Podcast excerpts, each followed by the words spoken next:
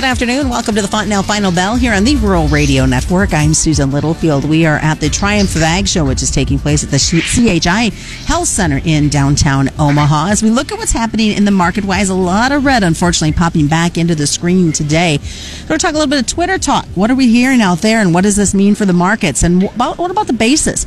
And of course, we've got a uh, show exhibitor, uh, cattle producer question we'll hit in part two. But as we dive into everything that's been happening in the trade, we welcome to the phone lines as we get to talk with Darin Fessler. Darin is with Lakefront Futures. And let's start out. A lot of Twitter talk out there today, Darin.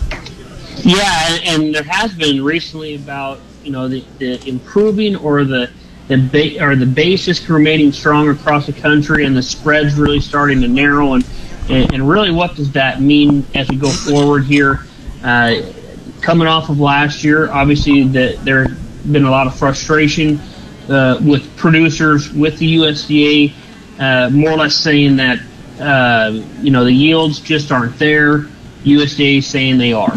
Uh, you can see it in the basis levels across certain areas of the country where they're 30, 40, 50 over the board. Uh, and, you know, you kind of raise the question whether do we have the physical supplies for the end user for the rest of the year? Because it's still, we don't have any seed in the ground, obviously, right now. It's a long time before we get that harvest out. So, does the market run out of physical grain in the meantime? I, I think that is a huge, huge question. Um, whether it does, whether it doesn't, I think that the USDA does have some reconciling to do. Uh, we still don't know exactly the production numbers coming out of North Dakota uh, and still have a lot of customers up there still harvesting right now. So, you know, I, I look at the market and really what it's trying to tell us as a whole here. And, and right now, I still think that producers need to go off of what the USDA is currently have said until they change their tone and reward these rallies when they do happen. You know, that was a lot of talk coming off of Commodity Classic last week as I talked to not only North Dakota producers but other farm broadcasters about the frustration with the amount of crop that is still in the ground and wondering if they were going to start to see some changes in USDA numbers, knowing that some of the stuff is literally being dumped alongside the field because the quality isn't there. It ends up being number three, four corn. Yeah, the quality is going to be a big issue, and it has been a big issue. Um, you know, hopefully guys are going out there coring some bins to hopefully alleviate some of the, the quality issues if you are storing it. But, you know, and the, the thing is, if you look at the seasonals of corn, uh, typically we run into seasonal bearishness on the May contract between now and to the end of April. We have a huge report coming up at the end of the month with acreage. And if this market lines up anything like it did last year, we've seen significant pullbacks following that, that late March planting intentions number. The same thing could happen here. Now, granted, we're up 15, 20 cents off these recent lows with strong basis. There's really no carry in this market at this time. And I'm really telling producers, take advantage of this rally. If you want to hold that physical, look for strategies that give you a little bit of downside here because when that March planting intention report hit until the time we really ran into planting issues, this market was off 40 cents from those March highs. So, how long are we going to see the basis stick around and, and, see some strength out there in the countryside? Yeah, I think the basis stays around strong for for a while here. Um, it's I don't think basis starts to weaken at all, and probably maybe start to strengthen if there's a real if there's a real shortfall on physical corn, then I think that this basis stays up here to at least the first part of uh, probably the summer months, probably until that June quarterly stocks number, until we know really more what's what's shaking up here. I I really think that if you look at this quarterly stocks number at the end of March, is it really going to move the needle? No. I think the market's going to be much more focused on what really is corn acres doing? And, and, and, to that extent, where are the bean acres? Because I really think even though beans are taking on the chin here, uh, I still think that this thing can uh, really snap back in a big way in these bean complexes. You know, we haven't really talked a lot about beans. There's been such a focus on this corn and, and what we may or may not see acre wise. Beans have been just kind of sitting quietly out on the backside. They really have. Um, you know, the, the thing is, we're looking at a, a really decent sized South American crop, but you know, we look at some dryness, maybe starting to creep up in Argentina, may may eventually lower some of those Argentina production numbers down a little bit. But all in all, Brazil is looking really good. I think that has really pressured the bean market as a whole. Granted, the Brazilian real and dollar has helped, you know, help the bears along with it. The, the, the only good thing that I'm seeing right now as far as a currency thing is the, the, the Fed's lowering rates, obviously the mar- outside pressure of the stock market is all pushing these rates a little bit lower, uh, quite a lot lower, and that's really having an impact on the dollar. So all in all, you look at it from the producer standpoint, beans are really not encouraging anybody to go out there and really plant them. And so that in itself, if you don't get the acres, you run into weather, you have China later on in the year come back to the story, man, it, I still think these beans could make a pretty decent run but at the cost of corn. What type of incentive is it going to take for soybeans in this market to get some advantage over the corn? Oh, you know, it, it, it's one of these things is we don't have the planters in the ground just yet. Could could beans make a last ditch effort to try to buy some last minute acres? And to me, you're going to have to have something uh, back to probably some of those early early year highs, maybe last year type highs, or else I just don't think it's going to be enough to move the needle for producers at this point. Interesting things to look at. When we come back of course we're going to take a look at the the big report that's looming at the end of the month. A lot of discussion taking place around that. Of course an update as well as what we're seeing on the livestock side. And we won't forget what's happening in the ethanol industry and a lot more as we wrap up the grains. We are at the Triumph of Ag. I just didn't think where I was today, Darin. Triumph of Ag show taking place in Omaha. We've got more coming up on this Thursday. It is the Fontanelle Final Bell right here on the Rural Radio Network.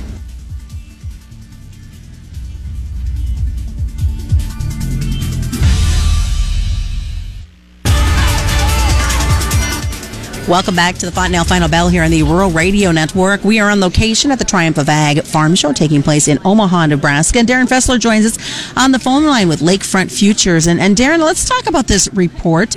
End of the month, a lot of excitement, a lot of anticipation for what those numbers might say. Yeah, it, it, it to me, given the uncertainty about last year's production, I think it really, what does the corn acres do this year? The, the, the, absolute worst thing that has taken place over the last month and a half was beans significantly dropping. Now, again, maybe beans make a last ditch effort here this month. They certainly have not convinced anybody to really be aggressive with bean acres this year. I still think that it comes down to a profitability standpoint, a comfortability standpoint with a lot of producers, and it just comes you know, what if we get to 94? What if we get to 95 million acres? Now, I know that there might be some that, well, there's no way the North Dakota and Minnesota areas uh, are really going to push corn acres. I completely, I completely agree with that assessment. But what about Nebraska, Iowa, Illinois, uh, you, you, know, the, the, southern Minnesota, the areas that may not have the concerns of the North Dakota, and you look at the next couple of weeks where weather and the forecast looks very, very favorable for more field work to get done here, and given what we, the, problems that we had last year, I don't think guys are really going to wait around to try to to get ideal conditions. I think once the ground is sufficient enough to get the planters rolling on corn, it's going to roll and it's going to roll hard. And I think that that in itself, you, you, with the bean prices the way they are, it's not it's not enough to stop the planters from planting the corn. I'm not super super uber bearish like all these acres. I don't think we're getting 96. I don't think we're getting 97 million but 94, 95, let's call it 93 to 95 is not out of the question at all. So I think that that, you know, puts a lot of risk on front month or new crop corn if let's say you get it in the ground all right, we have weather, and you know it, it, nothing seems to be a problem when it comes to the June seasonals when they start turning bearish. It could be really a tough situation for corn growers, but again, it could be a very good thing come to beans if demand should return in a big way for those beans. Looking at the ethanol margins, are we going to continue to see some pressure for them? I, I, I, yes, I, I think ethanol margins are going to continue to be pressured, but I think that's also being pressured due to outside markets like crude oil. Uh, currently looking at it down 2% today, but we look at a stock market that's off over 3% today on more coronavirus scares.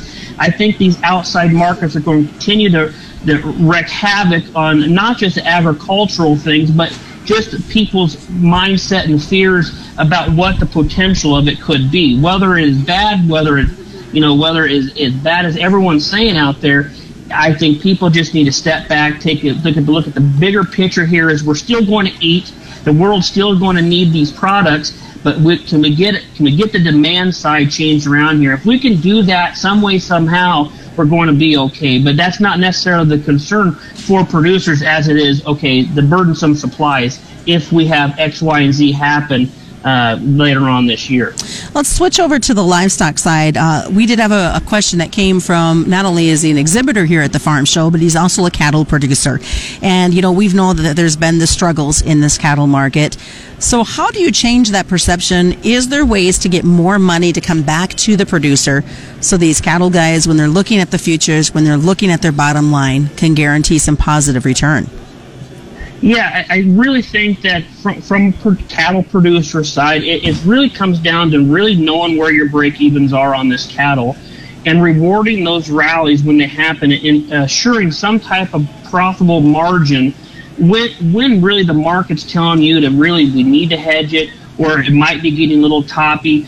It's very difficult, I think, that you know hindsight's always twenty twenty, and, and you know, you have markets like this, and you have you look at how much cattle has pulled back here, and you think, well, it's always easy to, you know, be Monday's day quarterback type of thing. It, well, you should have done this, you should have done that, but it's really going back to the beginning stages of where you when you bought that cattle or raising that cattle, where were those break evens at? And, but when you're talking from a packer standpoint, it, it's it's difficult because they have so much you know leverage over the market, and really the only way you really change the way the Packer changes their business is you really, I think you, just my two cents, you step in here and you try to break them up some way from, from a government standpoint. But right now, the Packer has the control, but really the, the markets, the market is going off of what's going on in the outside markets right now because there is still good demand for uh, meat products out there. Lots of things to look at as we continue to concentrate on this trade. What's the best way for folks to get a hold of you, Darin? They can reach me directly at 402-366-0423 on Twitter at DDF Alpha and lakefrontfutures.com. All right. Thanks so much. Darin Fessler's been joining us today for the Fontanelle Final Bell. Just a reminder, commodity futures and options involve substantial risk of loss and are not suitable for all investors. You can pick up today's and all previous episodes of the Fontanelle Final Bell through our website at ruralradio.com or wherever you subscribe to your free podcast. It's the Fontanelle Final Bell on the Rural Radio Network.